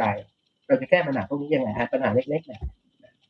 มันไม่มี magic bullet นะครับ ที่จะยิงแล้วทะลุทุกอย่างออกไปได้นะครับ จะทำให้ระบบศาลของเรามันอำนวยความยุติธรรมได้มากกว่านี้เนี่ยจะต้องแก้อะไรอย่างคุณก็ต้องไปแก้ในรายละเอียดถูกไหมฮะในแต่ละเรื่องในแต่ละเรื่องนะครับ สิ่งที่ผมพูดเนี่ยมันเป็น very macro เลยเรื่องว่ามันเป็นเงื่อนไขที่จำเป็นแต่มันไม่เพียงพอนะครับถูกไหมฮะเออคุณคุณจะไปอุดหนุนอย่างไร ไม่ใช่แค่เรื่องการผูกขาดคุณจะส่งเสริมให้มีการวิจัยพัฒนานวัตกรรมใหม่ๆอยังไงค่าอินเทอร์เน็ตยังแพงแบบนี้อื ถูกไหมคุณภาพการบริการในต่างจังหวัดไกลๆ ที่ผมไปอยู่มาที่แม่ห้องสอนแพ็กเกจที่ผมใช้ที่แม่ห้องสอนกับแพ็กเกจที่ผมใช้ตอนนี้ ราคาจ่ายเท่ากัน คุณภาพต่างกันชัดเจนเนี่ยมันต้องไปแก้กันแบบนั้นใช่ไหมการกระจายอำนาจสู่ท้องถิ่น การกระจายอำนาจทางการคลังและการบริหารสู่ท้องถิ่นมันก็ช่วยได้ตอบทั้งหมดไหมไม่ทุกคนที่จะต้องไปคิดในรายละเอียดของตัวเองอะ สิ่งที่ผมพูดเนี่ยมันคือภาพรวมอะนะฮะที่ที่บอกว่าถ้าประชาธิปไตยไม่จำไม่ไม่เพียงพอแล้วมันมีอะไรนึกออกไหมฮะขออนุญาตยกเคสครับเอ่อใกล้ๆตัวนิดดึงไม่แน่ใจว่าอาจารย์ตอบได้หรือเปล่าแต่อยากทราบมุมมองของอาจารย์นะครับ เพราะว่าเป็นประเด็นที่ตกเถียงกันเยอะ แล้วผมคิดว่ามันตกเถียงกันบนเรื่องของนวัตกรรมนี่แหละ ก็คือผมยกตัวอย่างเช่นเรื่องคริปโตเคอร์เรนซี นะหลายคนบอกมันเป็นเทคโนโลยีแห่งอนาคตไม่แน่ใจอาจารย์มีเก็บเหรียญมาบ้างหรือเปล่านะครับ แต่ว่าลองลองยกตัวอย่างให้เห็นภาพถึงการที่ฝั่งผู้ประกอบการนะครับหรือว่า community เขาก็ก็เดินไปในทางของเขาพยายามสร้างโอกาสใหม่ๆใช่ไหมครับในขณะที่ regulator เองเนี่ยไม่ว่าจะหน่วยงานไหนนะแทบจะทุกหน่วยงานที่มันออกมาในช่วงหลังๆนี่ตั้งแต่ต้นปีมาเนี่ยก็จะเป็นลักษณะกลัวเรื่องความเสี่ยง กังวลเรื่องความเสี่ยง regulator ก็ทำหน้าที่ของ regulator ในการ regulate กำกับดูแลนะครับอันนี้ในเชิงผมไม่แน่ใจว่าอาจารย์ตอบได้ไหมในเชิงเศรษฐศาสตร์เนี่ยมันมันมีดุลยภาพที่เหมาะสมไหมที่ทำให้ประเทศสามารถสร้างนวัตกรรมได้ regulator ต้องมีหน้าที่อย่างไร แล้วที่อาจารย์เห็นเคสในทุกวันนี้มันมันเหมาะสมหรือไม่ในมุมอาจารย์นะครับ ผมคงตอบรายละเอียดไม่ได้นะครับ เพราะเพราะผมไม่ได้สนใจในในรายในใน sector เหล่านี้นะครับ คือคุณจะต้องได้อย่างที่คุณพูดแหละครับ right balance การควบคุมหนักมันก็จะลดความเสี่ยง แต่การควบคุมหนักมันก็ขัดขวางนวัตกรรมไม่ใช่แค่ในในวงการเหรียญนี่หรอกนะครับ มันมันทุกอัน banking ก็เช่นกันนะครับ คุณจะให้แบงก์เอ่อไอ้ financial sector เนี่ยมันมีนวัตกรรมนะเอ่อคุณก็ต้องควบคุมณจุดพอดีคุณคุมมากไป มั่นคงมากเลยธนาคารไม่ปล่อยกู้เลย แล้วจะมีธนาคารไปทำไมเรื่องออกไหมครับ เอออย่างนี้นะครับ ไม่ให้เขาปล่อยกู้สิรับรองธนาคารไม่มีทางล้มถูกไหมอะ อืมและ right balance อยู่ที่ไหนนะครับระหว่างความเสี่ยงกับนวัตกรรม มันไม่มีสูตรสำเร็จว่าในเรื่องหนึ่งหนึ่งมันอยู่ตรงไหน ประเด็นคือวิธีการหาจุดสมดุลมันมาอย่างไรอืม participation ใช่ไหมครับ regulatory body ก็ต้องพร้อมที่จะคุยกับ stakeholder ให้มันชัดๆให้มันมีส่วนร่วมที่ไม่ใช่ ไม่ใช่แบบว่า ไม่ฟังอย่างเงี้ยนึกออกไหมฮะ และและไอ้ regulatory body ของไทยเนี่ยไม่ผมไม่ได้พูดถึงวงการไหน in in particular นะครับ regulatory body ของไทยเนี่ยมักจะมีแนวโน้มที่จะเป็นแบบอำนาจนิยมอะอืมอืมคือฟังไม่พอ วิธีการก็คือความร่วมมือ วิธีการที่จะหา right balance ก็คือ คุณก็ต้องคุยกับ stakeholder ให้ครบ แล้วก็สร้างเวทีที่คุยกันต่อเนื่อง สร้าง trust สร้าง cooperation เพื่อจะหา solution ผมบอกได้แต่กระบวนการทำงานอืม ในเรื่องนี้ครับ แล้วผมคิดครับว่ามันก็ใช้ได้ไม่ใช่เฉพาะในวงการคริปโตนะครับ ฟังอาจารย์พูดมาทั้งหมดเนี่ย โอ้โห ก็ต้องบอกว่าก็เครียดเหมือนกันนะฮะ คือดูไม่ค่อยมีความหวังเห็น อยู่เต็มไปหมดอาจารย์เห็นความหวังไหมจริง ๆ มันจริง ๆ มันมีความหวังเกิดขึ้นไหมมันมีช่องเล็ก ๆ ให้เราได้เห็นแล้วค่อย ๆทำไปอะไรอย่างนี้ไหมครับ ทุกครั้งที่ผมสอนหนังสือและพูดถึงเศรษฐกิจประเทศไทยผมก็ต้องพูดถึงปัญหาเรื่องนี้นะเรื่องเรื่องกับดักรายได้ปานกลางสังคมแก่ก่อนเลย แล้วมันก็จะจบคลาสจบวิชาด้วยความหดหู่เนี้ยนะครับผมก็ไม่รู้ที่จะทำยังไงให้มันพอมีความหวังนะครับถ้าถามมาหาความหวังจริงๆนะซึ่งมันแปลว่าอาจจะไม่สำเร็จสูงด้วยนะถามว่าความหวังอยู่ที่ไหนความหวังของผมเนี่ยก็อยู่ที่การตื่นตัวของคนรุ่นใหม่ที่จะออกมาต่อสู้ทางการเมืองผมไม่ได้เชียร์เขาแบบทุกประเด็นทุกอะไรนะแต่โอกาสสูงที่คนคนรุ่นนี้จะพ่ายแพ้ทางการเมืองนะมันนำไปสู่ ความท่านอ้างอาจารย์นิธิเอียงศรีวงอาจารย์นิธิเอียงศรีวงเห็นแต่ความรุนแรงรออยู่ข้างหน้าประเทศไทยเนี่ยมันกบเนี่ยมันมันอยู่ในภาวะที่มันตอนเนี้ยน้ำมันเริ่มเดือดแล้วมันมีฝาปิดไว้นะฮะมันมีฝาปิดไว้กบมันพยายามที่กระโดดอยู่ แต่ฝาที่มันปิดไว้เนี่ยมันจะปิดแน่นขึ้นไหมมันจะยอมคลายให้มีไอ้น้ำเล็ดลอดออกไปผ่อนคลายไหมเพื่อที่จะทำให้การไปดูประนอมทางการเมืองมันเป็นไปได้ นะฮะเราจะจบการสัมภาษณ์นี้ด้วย positive note อย่างไรเนี่ย ผมก็คิดไม่ออกนะครับ ผมก็ไม่อยากจบแบบนี้นะครับ แต่ในระยะสั้นยังไงสถานการณ์มันจะเปลี่ยนยากนะครับ แล้วมันอาจจะเปลี่ยนในทางที่แย่ที่สุดก็ได้ เกิดความรุนแรงนะครับระดับไหนไม่รู้นะครับ ที่แน่ๆคือถ้าบอกว่าจะมองในโลกในแง่ดีขึ้นก็คือ หลังจากนั้นอะ มันอาจจะออกมาหัวก็ได้ มันอาจจะออกมาก้อยก็ได้ แต่ผมคิดว่า status quo ที่เป็นอยู่ในปัจจุบันเนี่ยสิ่งที่มันเป็นอยู่ในปัจจุบันเนี่ย status quo เนี่ยมันไม่ sustainable พลังทางสังคมมันเปลี่ยนไปมากนะกติคนมันตื่นตัวมหาศาลมันไม่ใช่พศ2504 ผู้ใหญ่รีตีกองประชุม ชาวบ้านผู้ใหญ่รีตีกองประชุมแล้วบอกว่าทางการเขาสั่งมาว่าให้เรียนเก็บและสุกรไอ้ภาคภาษีมันไม่มีแล้วคุณ คนมันเป็นสำนึกของความเป็นซิติเซนผมฐานะซิติเซนผมต้องมีส่วนในการกำหนดชะตากรรมของบ้านเมืองผมว่าอันนี้มันเป็นสำนึกทั่วไปในขณะที่ชนชั้นบนมองไม่เห็นนะยังคิดว่าถูกปลุกปั่นจากไอ้พรรคสีส้ม ถูกปลุกปั่นจากผู้นำคนนู้นถูกปลุกปั่นจากไอ้องค์กรนี้ ผมไม่แน่ใจจริงๆว่าเขาเชื่ออย่างนั้นจริงๆเหรอ ว่าการเคลื่อนไหวของคนรุ่นใหม่มันมีคนอยู่เบื้องหลัง อยู่อเมริกา กลับไปเป็นสงครามเย็นวิธีคิดแบบสงครามเย็นมองไม่เห็นการเปลี่ยนแปลงในระดับรากฐานของโครงสร้างสังคมเศรษฐกิจมันเปลี่ยนขนาดนี้ประเทศไทยเราเป็นประเทศที่มันรายได้ปานกลางระดับสูงซับซ้อนความซับซ้อนทางเศรษฐกิจขนาดนี้ ความซับซ้อนของผู้คนขนาดนี้ผลประโยชน์มันแตกต่างหลากหลายขนาดนี้ มันไม่ให้เกิดการถกเถียงได้อย่างไร มันไม่ให้เกิดกระบวนการที่จะเจรจาหาข้อยุติได้อย่างไร คุณจะเอาอำนาจดิบไว้ต่อไปได้อย่างไร มันไม่ sustainable ผมเชื่ออย่างนี้จริง ๆ แต่ประเด็นคือไอ้ช่วงเปลี่ยนผ่านนี่แหละ มันจะออกหัวออกก้อย อันนี้เป็นสิ่งที่น่ากลัว ออกในทางที่ไม่ดีนี่ยมันอาจะกินเวลาไปอีกสิบปีก็ได้นะครับแล้วติดกับดักรายได้ปานกลางมาสิบกว่าปีแล้วแล้วแล้วก็ติดดักกับดักยี่สิบปีแต่สิบกว่าปีในในเรื่องความขัดแย้งทางการเมืองเนี่ย แล้วถ้าเกิดความรุนแรงขึ้นมาอีกแล้วมันออกก้อย แล้วมันจะเสียเวลาไปอีกกี่ปีกว่าที่มันจะกลับมา อันนี้เนี่ยเอายิ่งพูดยิ่งไม่เอาไม่พูดแล้วยิ่งพูดยิ่งซึมนะฮะ ผมยิ่งซึมด้วยนะครับมันก็เลยจะถ้าอย่างนั้นถามแบบนี้ก็ได้ครับ เราทำอะไรได้บ้าง ผมเองก็ไม่ได้อยู่ฝั่งคนที่มีอำนาจเนาะผมเชื่อว่าคนผู้ฟังหลาย ๆ คนก็หลากหลายบทบาท เมื่อฟังแล้วอะมันก็หดหูจริงนะ ในมุมมองของอาจารย์ที่พยายามจะถ่ายทอดให้เห็นข้อเท็จจริง บางมุมของอาจารย์ที่อาจารย์มองเห็นแบบนั้น ทีนี้เราเราเราทำอะไรได้บ้างในในมุมของตัวเอง อันนี้อาจจะพอมีความหวังบ้างหรือเปล่าไม่แน่ใจคือคือผมไม่บอกว่าสิ่งที่ผมพูดมันต้องถูกต้องนะครับ ผมภาวนาให้ผมถือว่ผมพูดมันผิดนะครับ ผมเชื่ออย่างนั้นจริงๆ ซึ่งผมไม่ได้อยากให้มันเกิดนะครับถามว่าในฐานะ individual มันแล้วแต่ตอบไม่ได้นะคุณก็ต้องใช้วิจารณญาณของคุณในการตัดสิน ว่าคุณจะมีส่วนร่วมแก้ปัญหาอะไรอย่างไรนะครับ ผมผม อ่ามันอะนี่คือปัญหาที่เราต้องร่วมเผชิญอันนี้เป็นปัญหาที่ อันนี้เป็นเป็นเป็น action รวมหมู่อันนี้ภาษาวิชาการเขาเรียกว่ามันคือ collective problem ปัญหารวมหมู่ มันเป็นปัญหารวมหมู่และสังคมที่มันเนี่ยนี่คือทฤษฎีวิทยาเศรษฐศาสตร์แบบ แบบเรียนนะฮะปัญหา collective action เนี่ยมันมีผู้ตีตั๋วฟรีในในประเด็นปัญหาแบบนี้ร้อยคนอื่นแก้ มันมีผู้ที่ทุ่มเทสุดตัวด้วยต้นทุนส่วนตัว ติดคุก whatever นะครับมันมันตอบไม่ได้เลยว่า ในฐานะปัจเจกบุคคล เราจะตัดสินใจเข้าร่วมแค่ไหนอย่างไร เราจะช่วยแก้ปัญหานี้อย่างไรนะ ถ้าคุณมีความสามารถในเชิงวัฒนวัตกรรมเนี่ย คุณเป็นคนมีความคิดสร้างสรรค์คุณถูกเทรนมาทางด้านนี้เนี่ย คุณจะต่อสู้อย่างไร เพื่อให้กติกาที่มันครอบคุณอยู่ ไม่ว่าในเรื่องผลิตเบียร์เรื่อง whatever คุณคุณคุณจะสู้อย่างไรอันนี้เป็นการสนใจของคุณคุณจะรวมตัวอย่างไร